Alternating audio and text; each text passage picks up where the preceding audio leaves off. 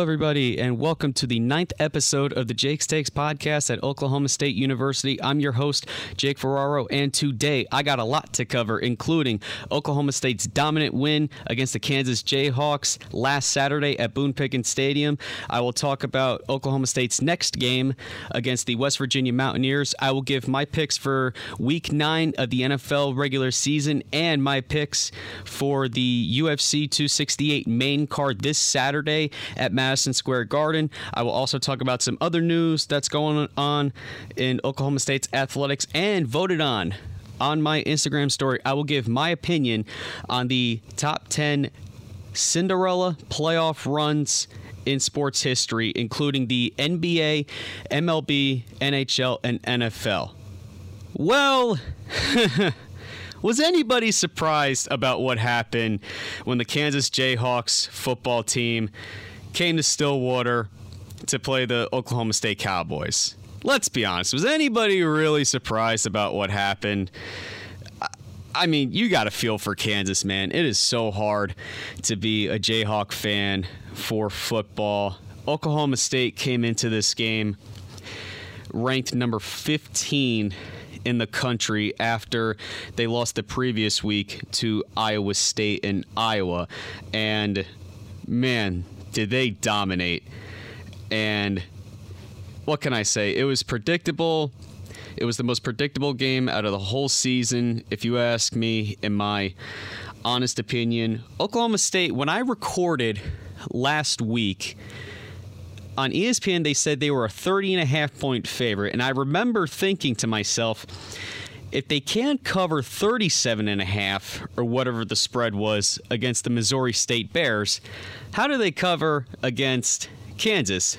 And remember, too, last week Kansas gave Oklahoma a run for their money and scared them. But I told people last week there wasn't a moment in that game where I thought the Jayhawks were going to beat the Sooners. So, Oklahoma State wins this game 55 to 3 our win is better against Kansas than OU's was. So we got that. But I don't know how much that'll factor for the Big 12 standings or for rankings because, I mean, it is Kansas. And I've said, you know, Kansas is a basketball school. They always will be. They've had their moments, they had their few glimpses. I think Gale Sayers went there and they were pretty good in the late 2000s, in the late 2000s, like 07 or 08 or something like that. But man, it was so predictable. Gundy was pulling his starters out in the first half. He took Sanders out right before halftime at the quarterback position, and he put Illingsworth or Illingworth. There's no S in there. I apologize, Shane, for that.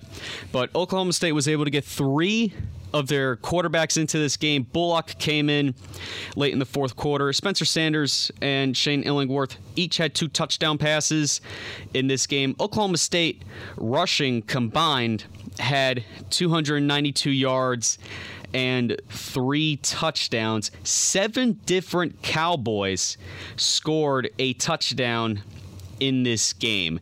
So I think it was phenomenal to see many players on offense get their opportunity to shine when the chance was given, and they were able to find a way to get into the end zone. And it was 45 to nothing before KU was finally able to get a field goal on the board, and the goose egg was off the scoreboard. And the Oklahoma State defense allowed seven first downs. That is the lowest first downs the Cowboys defense has held an opponent in a game since Mike Gundy has taken over as head coach in 2005. That's pretty good to know since 2005 when he took over. Seven first downs is the lowest total an opponent has gotten in a game. So, really big props to Gundy for game planning against the Jayhawks. Look, whenever you can hold an opponent to seven first downs in a game, you should usually end up winning the game. Defense was able to hold KU's offense really good. The Kansas quarterbacks combined 9 of 18 for 44 yards with three interceptions. Those three interceptions went to Jason Taylor II, Kolby Harvell Peel and Nick Session. The Kansas rushing attack only had 99 yards on the ground. And with the win, Oklahoma State moved up to number 11 in the rankings and they got a lot of help with teams losing that were ahead of them, starting with Michigan losing to Michigan State. That was a game to remember to see the Spartans come back from 30 to 14 down in East Lansing and the state of Michigan can be painted green for this year for football. Number 10, Ole Miss loss to Auburn, who was ranked number 18. Number 12, Kentucky lost to Mississippi State as well. And number 9, Iowa ended up losing to the Wisconsin Badgers. So OSU got a lot of help to climb back up into the rankings. Last week they came into their game against Iowa State, ranked number eight in the country, and with the help, they're at number 11 now. The top 10 college football rankings for this week number one, Georgia. Number two, Cincinnati. Number three, Alabama. Number four, Oklahoma. Number five, Michigan State. Number six, Ohio State. Number seven, Oregon. Number eight, Notre Dame. Number nine, Michigan. And number 10, Wake Forest. For the first time ever in their program for football, Wake Forest is ranked in the top 10. Congratulations to Wake Forest. The biggest game for college football this weekend, in my opinion, that only involves two top 25 teams that are ranked will actually make it two in the top 15. Number 12, Auburn, travels to College Station, Texas, and they will play number 13, Texas A&M. So a lot of stuff went down this past weekend in college football. Oklahoma State dominant. It was good to be back at Boone Pickens Stadium for the first time in four weeks. It was homecoming. It was the 100th anniversary, the Centennial Classic. It was awesome. The streets were flooded. The stadium was packed, and it was awesome. Although I will say, when OSU started beating Kansas bad, people were leaving in the second quarter because they didn't want to see uh, complete embarrassment from KU. You know, you got to feel for KU a little bit. You know, they started off winning for an upset, and then they've lost every game since that. And it's hard for a Jayhawk fan, but I mean, they're basketball still basketball school. I will always say that. Moving on for OSU's next game. This Saturday, they travel to Morgantown, West Virginia. They get ready to play the Mountaineers. West Virginia's been pretty streaky this year. They've had moments where you think they can get back, and then they don't sh- really show up. They almost beat Michigan State and Oklahoma. The Oklahoma game was is famous this year because that was the game the OU fans started to chant "We want Caleb" at the game.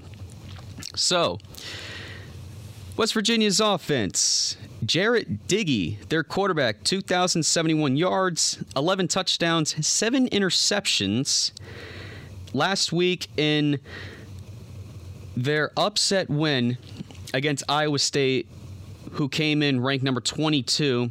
Doege had 370 yards, three touchdowns, and, but he did have two picks. Their running back, Leddie Brown, 642 rushing yards on the season with 11 rushing touchdowns. Last week, he was able to crack over 100 yards and two touchdowns against Iowa State. And their leading receiver, Winston Wright Jr., 42 catches, 523 yards. He only has one touchdown on the season, but that touchdown did come in the Iowa State game where he also had six catches for 100 yards receiving. A long road trip for the Cowboys to go to the East Coast to play the Mountaineers in West Virginia. I remember when I was 11, I happened to go to West Virginia over the Thanksgiving break, and I actually got to see the West Virginia football stadium. I don't remember much of it at all. I was only 11. I will only remember certain things about a stadium or a game in general. And unfortunately, I don't remember much about that football stadium from looking at it on the outside when I went in 2011 for Thanksgiving break. Moving on, I will give my picks for the NFL this week for week 9. Last week I was 9 and 6. Did not have the best week, but not a good week or bad week. Whatever way you want to look at it. 9 and 6 is over 500, but I thought I could have hit more on some games. But my traditional picks for the NFL this week. We start Thursday night football. We got the Indianapolis Colts hosting the New York Jets. The New York Jets, a surprising win at home against the sixth Cincinnati Bengals. What a game by New York's quarterback White. I think his name is. I don't. Rem- I don't know because Zach Wilson's hurt, but I'm to go with the Colts in this game. I thought that the Colts could have ended up winning that game against the Titans, but it didn't happen. But I think the Colts bounce back at home on Thursday night. A California team against an East Coast team for the 12 o'clock games as we start. We got the Las Vegas Raiders going to MetLife Stadium. They play the New York football Giants. Despite giving Kansas City a good game on Monday night, I will go with the Raiders. NFC South showdown in New Orleans as the Saints host the Falcons. Despite the injury to Jameis Winston, I will still roll with the Saints in this game against the Falcons. A rematch of the 2017 wild card. The Jaguars host the Bills. I'm taking the Bills. Ohio rivalry. The Bengals host the Cleveland Browns in this game. I'm going to roll with the Bengals. I definitely think they can bounce back after their loss to the Jets. A Super Bowl 38 rematch. Yes, that took me a second or two. I had a pause there, but I got it down. The New England Patriots go on the road to play the Carolina Panthers. I will take the Patriots, and I forgot to mention, I will give my cover, over under, lock, and upset picks for this week, like I always do. This will be my cover of the week. When I looked at about midnight, 1 a.m., as I'm recording this right now, as of Tuesday, November 2nd at 10:25 Central Time, New England was a minus three and a half favorite. I love it. I do. Next up, this is the worst game of the week. The Houston Texans go on the road to Hard Rock Stadium to play the Miami Dolphins. I don't even know why I'm going to do this, but I'm just going to take Miami. Next up, we got the Minnesota Vikings going to play the Baltimore Ravens in Baltimore. Hmm, I'm going to go with the Ravens in this game. And last, for the 12 p.m. games, the Denver Broncos go to AT&T Stadium to play the Dallas Cowboys. I'm going with the Cowboys. That was a phenomenal win on Sunday night against the Vikings. Not many people thought that would happen, especially me. I'll admit I took the Vikings when it was announced that Dak Prescott would not play, I thought the Vikings became more of a lock, but I should have known primetime games for Kirk Cousins don't work out. 3 p.m. games. First one at Lincoln Financial Field, we got the Philadelphia Eagles hosting the Los Angeles Chargers. I think the Chargers bounce back after a loss at home to New England this would be my upset pick of the week if you want to look at the spreads. When I looked on FanDuel yesterday, the Packers were an underdog in Kansas City. I'm taking the Packers. There really hasn't been a game this week that I like as far as an underdog team goes. I was thinking about going with the Falcons or the Browns or even Houston, but I just couldn't do it for myself this week. So if you want to look based on the spreads and the money lines, Green Bay would be my upset pick of the week in Kansas City. NFC West showdown. We got the Arizona Cardinals going on the road to Levi Stadium to play the San Francisco 49ers. I am taking the Cardinals, and this will be my over under pick. I like the under in this game. The over under was at 46 and a half. I do like the under in this game. For the night games, we start with Sunday Night Football. We got the Tennessee Titans going to SoFi Stadium to play the Los Angeles Rams. After the injury to Derrick Henry, I had to take the LA Rams in this game. It was unfortunate to see for Henry. It's six to 10 weeks apparently, but I still think there's a chance he may not play for the rest of 2021. If that's the case, that could be the end for the Titans this year, but I mean, it could change. The AFC South is terrible with Jacksonville and Houston being in that division. I don't see the Colts catching the Titans, so I still think the Titans will have that division locked up, but it will be a tough time knowing that the best player on the team is not playing. So I do like the Rams on Sunday night. And for Monday Night Football, this is my lock of the week. At Heinz Field, the Steelers host Chicago. I like Pittsburgh for the lock this week after a great road win at Cleveland for the Steelers. I definitely think they could be starting to gain some momentum, and I think they will be able to shut down Justin Fields. The NBA City jerseys were released for the NBA's 75th anniversary, and there was some phenomenal jerseys.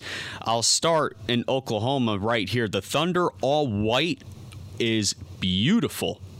And me as a Heat fan, I love the Heat jerseys for the city ones. I think I love how they were able to incorporate a lot of stuff with the history of the logo, with the different colors, the vices, the jerseys when they first started, when they broke into the NBA in 1980. My favorite part of the jersey is on the sides of the shorts and the jersey on the rib, the hip ribs area, where they put two yellow lines. That was due to the Spurs Heat Game 6 when the American Airlines Arena workers brought out the yellow ropes just in case if the Spurs won the championship. But the Heat came back, Ray Allen hit the shot, and Ray Allen said, Take those yellow ropes back inside. Or it was something like that. The Nets one I thought was really good. I even like the Mavericks going with the throwback green, the Rockets with their throwback navy ones. The Celtics I thought were really good. I even liked the Knicks black ones. So it was a good job by the NBA with the city jerseys for the 75th anniversary. The jerseys I love. I like all of them. I do. But I gave, of course, some of my favorites and all that. NFL trade deadline news. This news shocked everybody in Denver, Colorado, in Los Angeles, and just in the NFL world, Von Miller got traded to the Los Angeles Rams.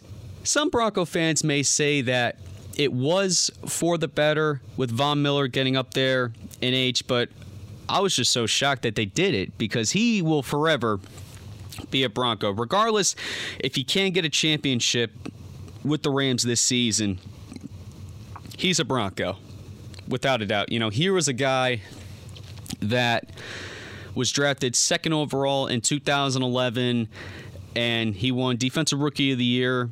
He had 18 and a half sacks in 2012. He was injured in the Broncos Super Bowl year in 2013, and the run he had in the Super Bowl, that 2015 postseason, was great. It was phenomenal. He deserved to be the Super Bowl MVP and is it just shocked me.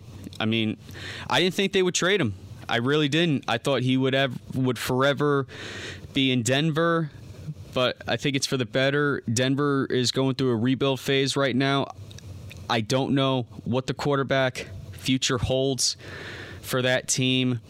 So it it's amazing. It just it feels almost everyone on that 2015 Bronco team is not playing anymore or they're just not at a high level. And It's amazing how they. I'll tell you this: they they were lucky to get a championship with Peyton Manning when they did, because they needed to get one before all the guys got up there in age, and they were able to get one. They were able to luck out pretty good. This weekend at Madison Square Garden, UFC 268.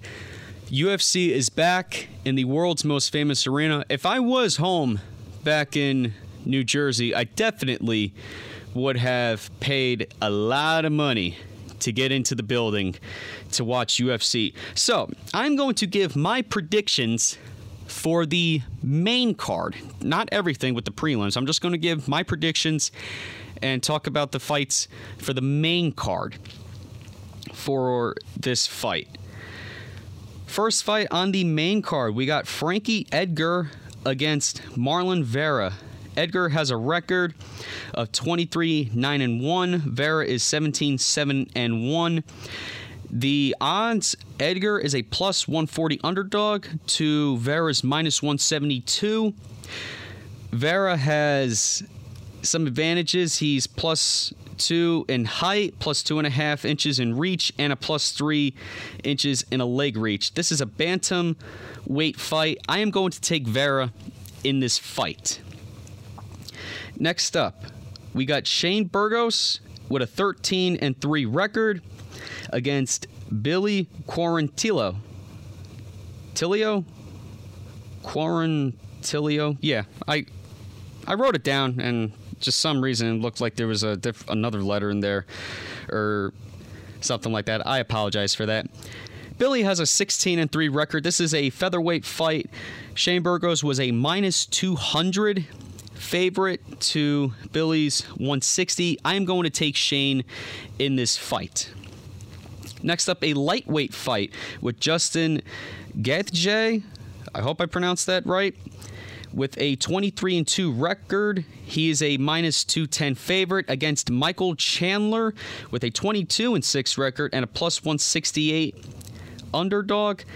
Justin's last fight happened to be in October 2020 at UFC 254 against Khabib Nurmagomedov. That was Khabib's last fight in the UFC, and Chandler has not fought since UFC 262 in May, where he lost to Charles Oliveira. I think Chandler's going to rebound in this fight.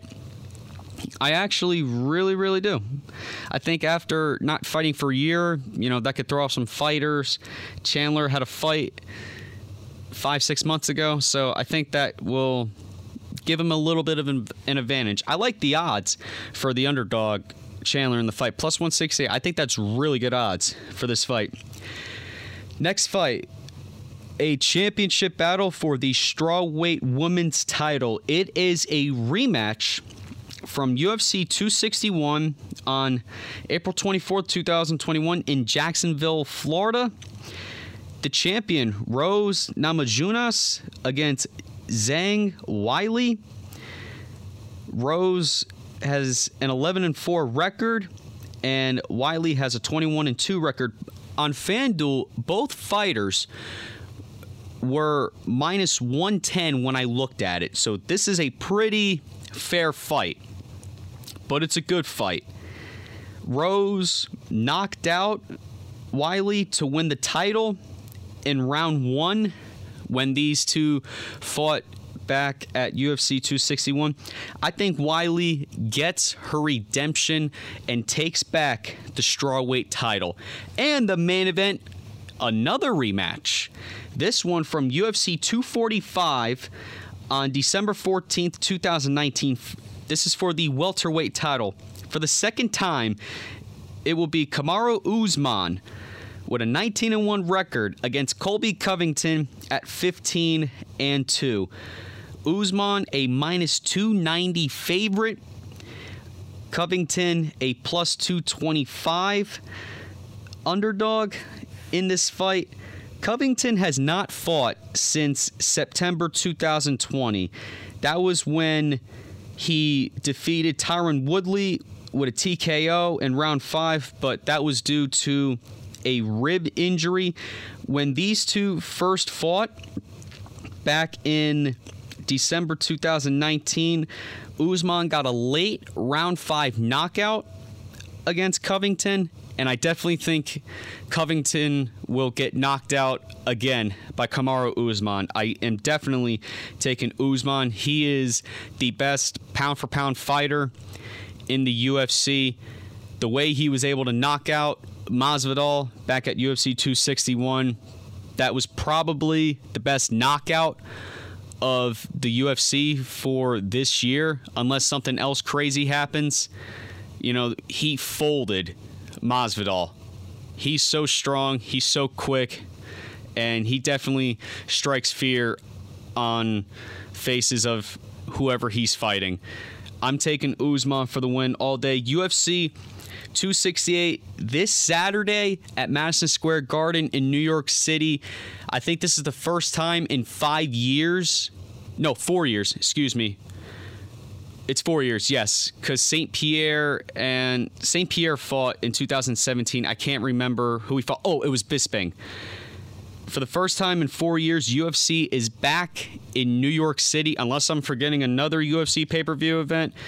But I think this is the first time since 2017 it's back in New York City because I know Conor McGregor and Eddie Alvarez fought in November 2016, but the following year was Bisping and St. Pierre in November 2017. OSU's athletics. A lot to talk about for this, not for football, but Oklahoma State basketball returns this week.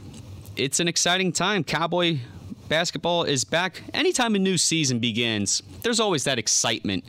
You know, balling and some dunking, fancy dribbling, this and that. Cowboy basketball is back. It starts Thursday, where the women's basketball team takes on Southern Nazarene at 6:30 p.m. and the men's basketball team returns Friday against Central Oklahoma. That game is at 7. The women play at 6:30. The men play at 7 p.m. There's scrimmages, exhibition games, however you want to say it. They don't count as far as the record goes. It's exhibition, you feel your opponents out, you get back into the groove. You you get to play a game again, see how fun it is to play again. So Basketball returns to Gallagher Iba Arena, the Madison Square Garden of the Great Plains. It's a rowdy building. I can't wait to set foot in it for the first time. It's connected right next to Boone Pickens Stadium. So it's a good way how OSU built their the stadiums right next to each other. You don't have to walk very far. They're right next to each other. So basketball is back in Stillwater at Gallagher Iba Arena this week, starting with the women's basketball team playing Southern Nazarene November 4th, and the next day, November 5th, the men's basketball team returns to play Central Oklahoma. Both are scrimmages. Remember, women's game is 6:30, men's game is 7. Oklahoma State's kicker, Tanner Brown, ended up being named the Big 12 Special Teams Player of the Week. That's always good props whenever you get a big achievement like that. I don't know if you would consider it a big achievement, but you know, it's it's something to be proud of. You were the best special teams player of the week. He was making his extra points, he kicked his field goals, and he did his job. Linebacker Malcolm Rodriguez was named as a Dick Butkus Award semifinalist. You still ask me, I will always give this as an answer. My answer will never change unless something happens. The face of Oklahoma State's team for football is Malcolm Rodriguez, and that will not be changed. It it just won't be. If it wasn't for Rodriguez, that defense wouldn't be as good as they are. They wouldn't be ranked number 11. They wouldn't have a chance to play teams tough. Big props for Malcolm Rodriguez, linebacker for OSU. Cowboy Wrestling was ranked number seven in the first NWCA coaches poll. Of course, it's led by AJ Ferrari, the 197 pound regional national champion. And Daton Fix, the national runner up, he returns as a senior at 133 pounds. Cowboy wrestling is back. This is, you know, I admitted it to people. Wrestling is Oklahoma State's dominant sport. You know, you always look at schools and you pick, you know, what is their most dominant sport. Alabama will forever be a football school. Kansas is a basketball school. Vanderbilt is baseball. Michigan, Michigan State, North Dakota is always up there for hockey. So, you know, I can admit, you know, wrestling is OSU's most dominant sport. Wrestling season at OSU begins November 13th at 4 p.m. as the Cowboys go to California. They will be playing at Stanford. The first time the Cowboys get to wrestle at home is November 28th against Drexel. So the Cowboys do have to wait to start to wrestle at Gallagher Iba Arena. And that is for wrestling. Getting ranked number seven, very good to start. And OSU should definitely be up there in wrestling to win the Big 12 championship. The men's and women's cross country team, both of them won the Big 12 championship. Big congrats to that. I'm no runner, if you know me. I'm over 250, 60 pounds. I'm not even going to shy away from it. That is big props for OSU to get some more championship trophies into this university. Always great to add another trophy into the university. It's a great accomplishment. Keep bringing the trophies in, all sports. This university needs it. This great university can always use some more trophies.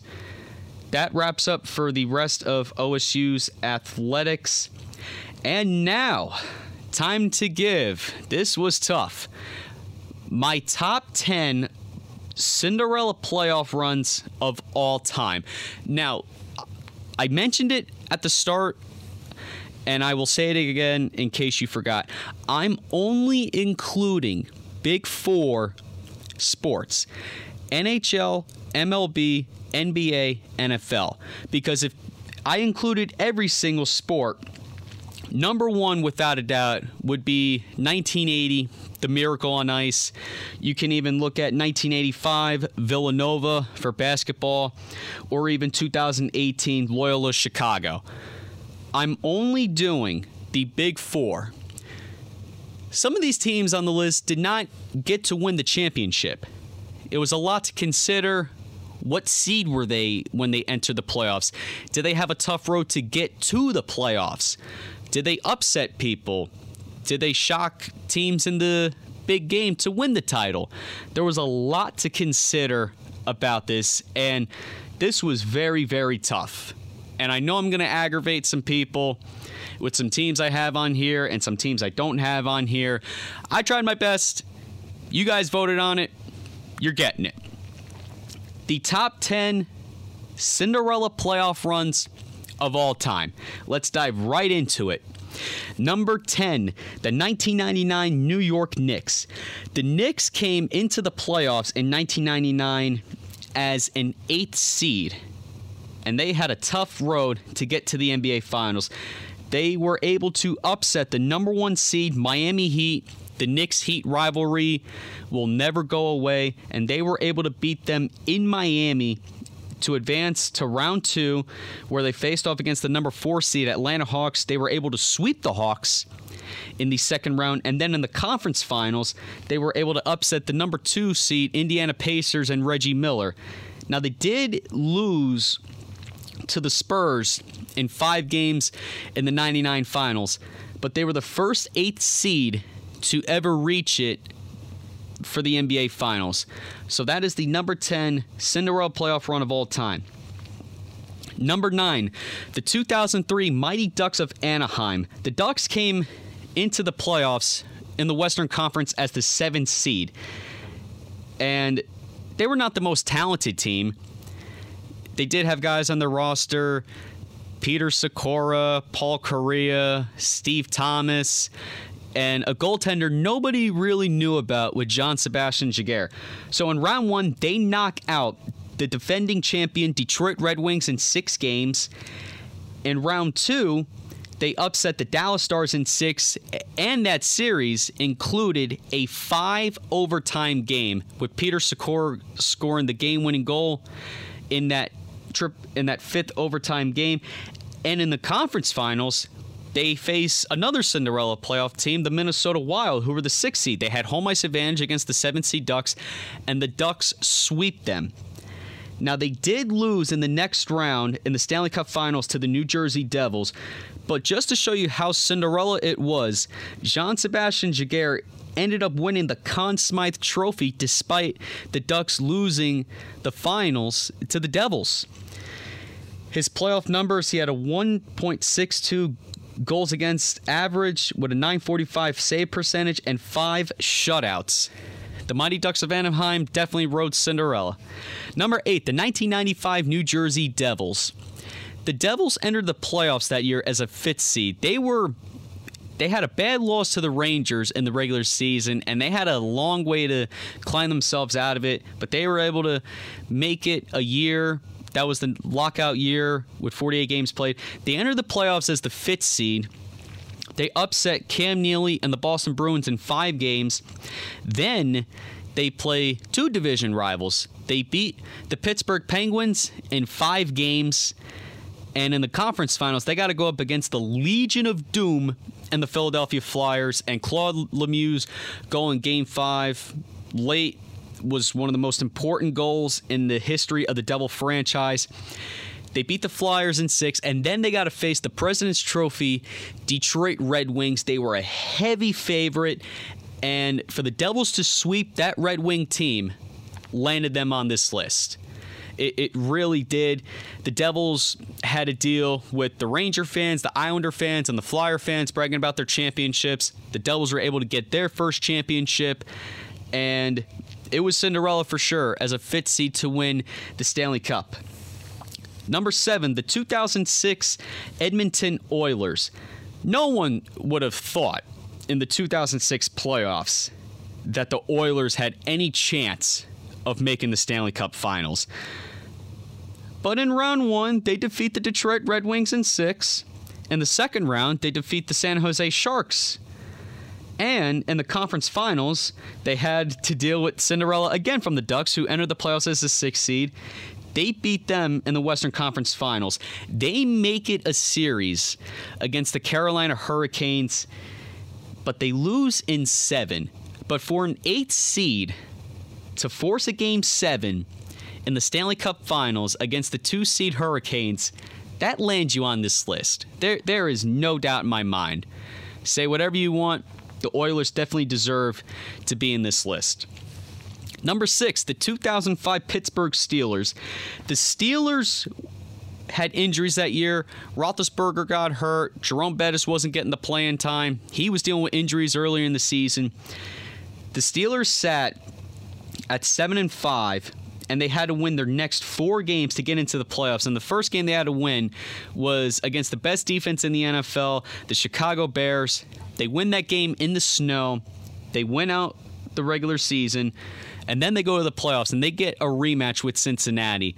The last time they played Pittsburgh and Cincinnati, that was when Cincinnati clinched the AFC North Division and TJ Houshmandzadeh, the Bengals wide receiver, wiped his cleats with the terrible towel.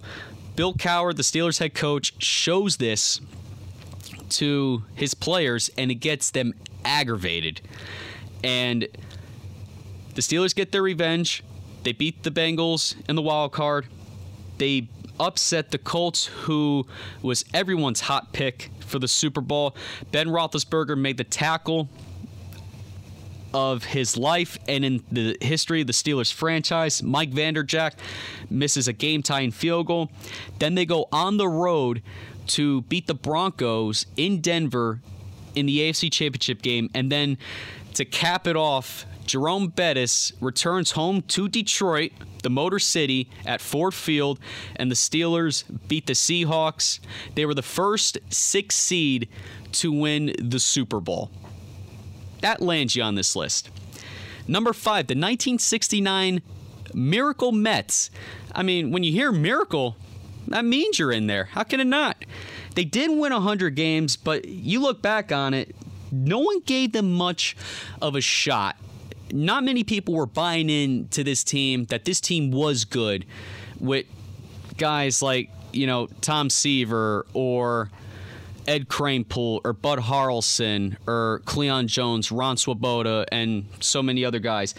They were able to beat the Braves in the championship series to clinch the pennant, and they played the 109 win Oriole team, and they beat them.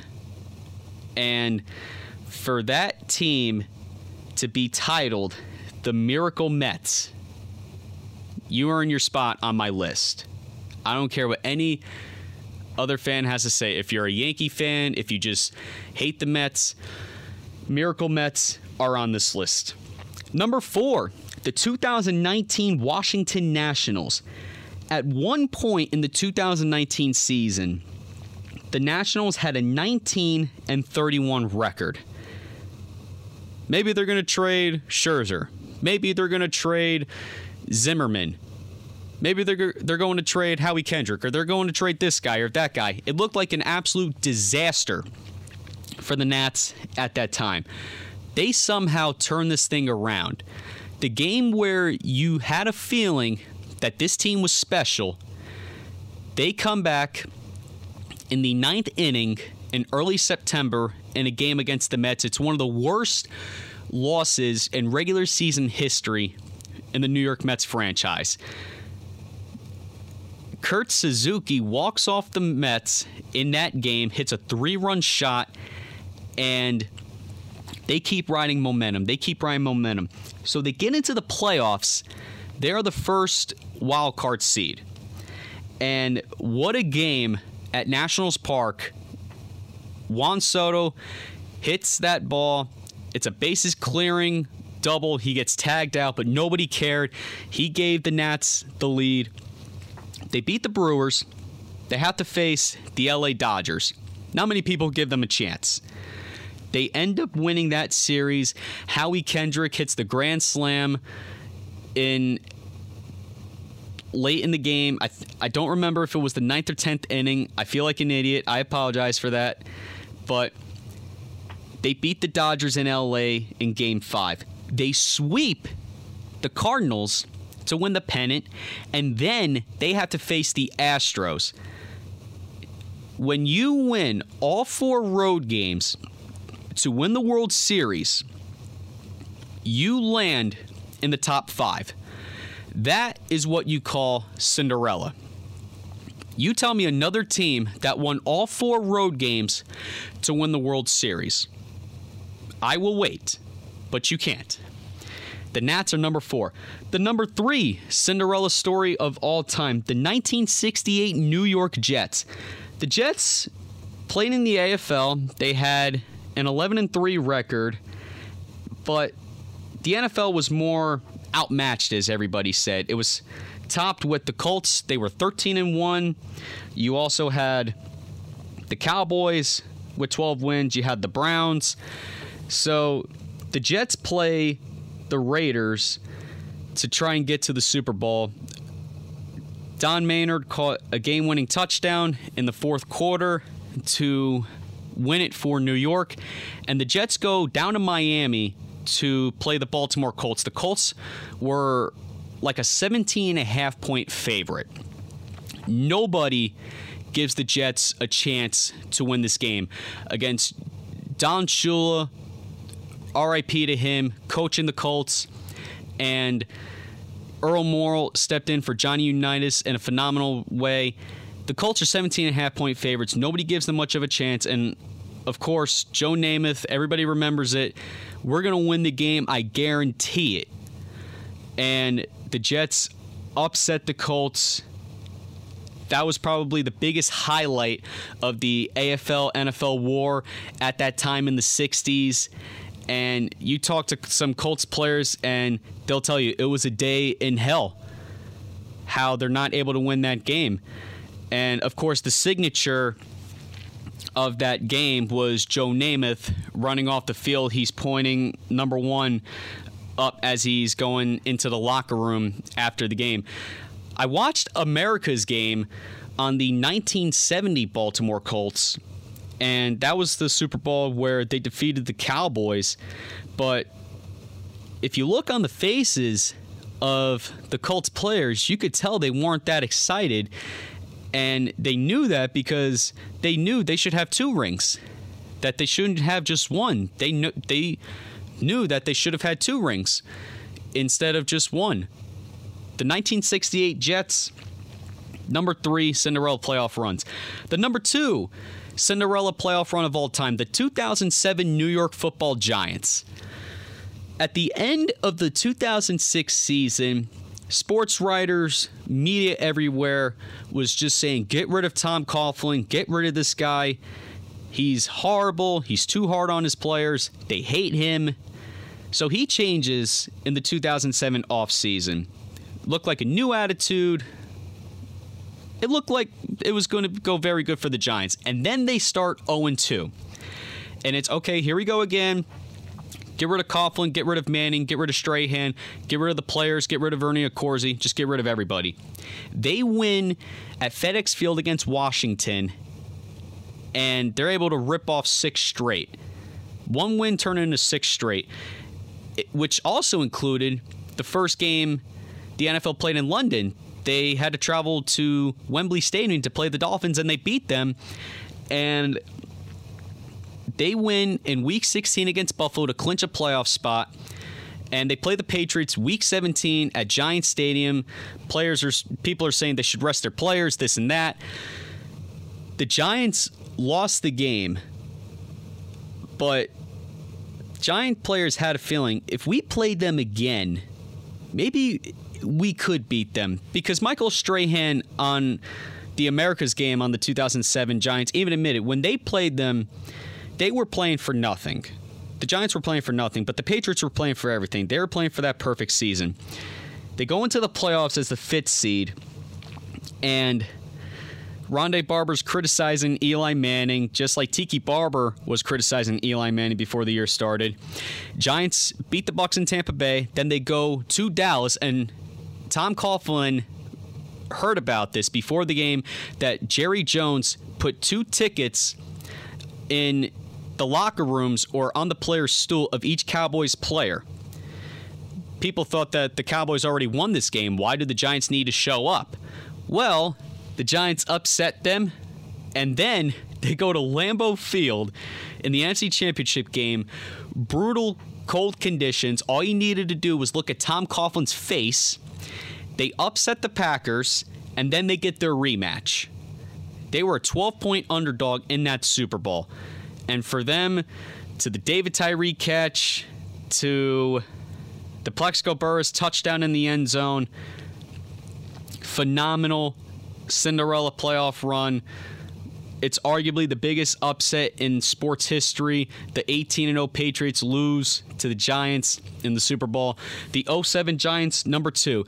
And the number one Cinderella playoff run of all time, the 2012 Los Angeles Kings the first eighth seed to win the Stanley Cup.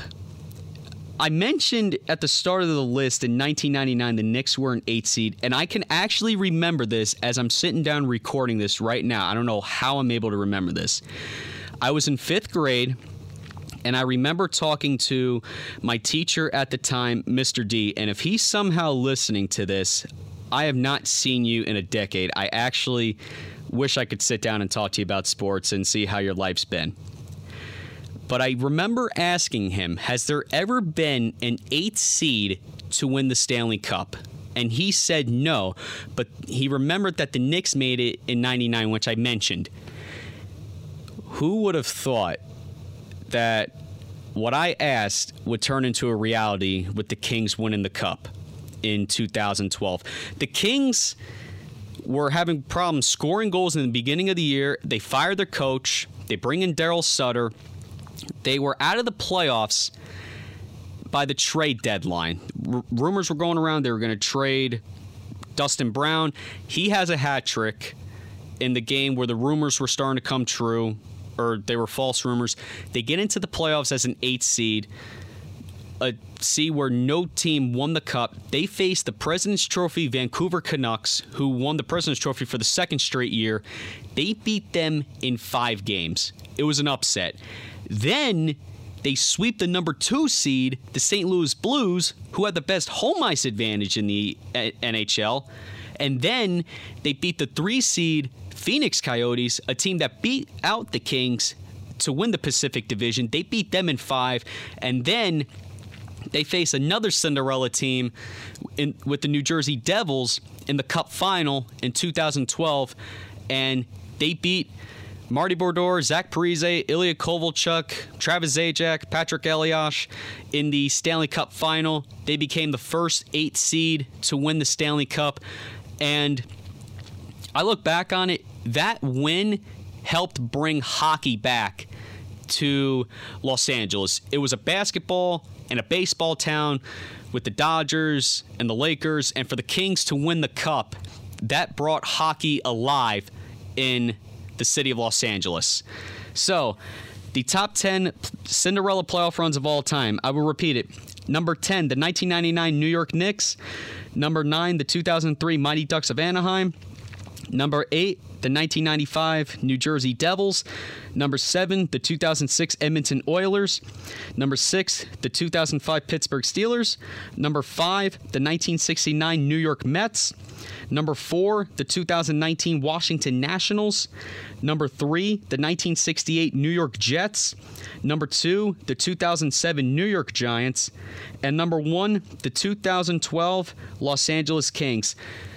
This is my opinion on the top 10 Cinderella playoff runs of all time. I know a lot of people will say, well, what about the 2011 Cardinals or the 2011 Giants for that matter? We can stay in the same year. The 2014 San Francisco Giants or the 2010 Packers, the 2004 Flames, even a team like the 2010 Flyers or the 2008 Rays or even the 2020 Miami Heat there was just so many, much to consider. It was very hard. I tried to please everybody. I tried to give some good reasoning why teams were as high as they are, and that's why. And that is all the time I have for episode 9 of the Jake's Takes podcast. I hope you guys absolutely enjoyed it. This is right now my longest episode that I have ever done here recording this. So I appreciate you guys if you are still with me listening to this. Nearly it, over 50 minutes long. Actually, really happy to have had a lot of topics to talk about. This and that to OSU's dominating win with homecoming to the next game, my picks for N- the NFL and UFC, some news that was going around in OSU's athletics with the Big 12 championships and player of the week with wrestling starting back up and basketball starting back up.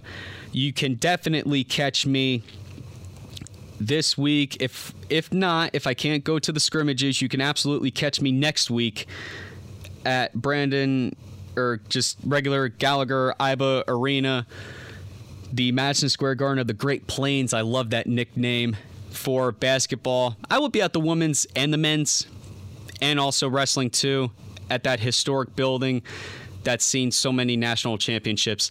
Jake Ferraro from Stillwater, Oklahoma, signing off.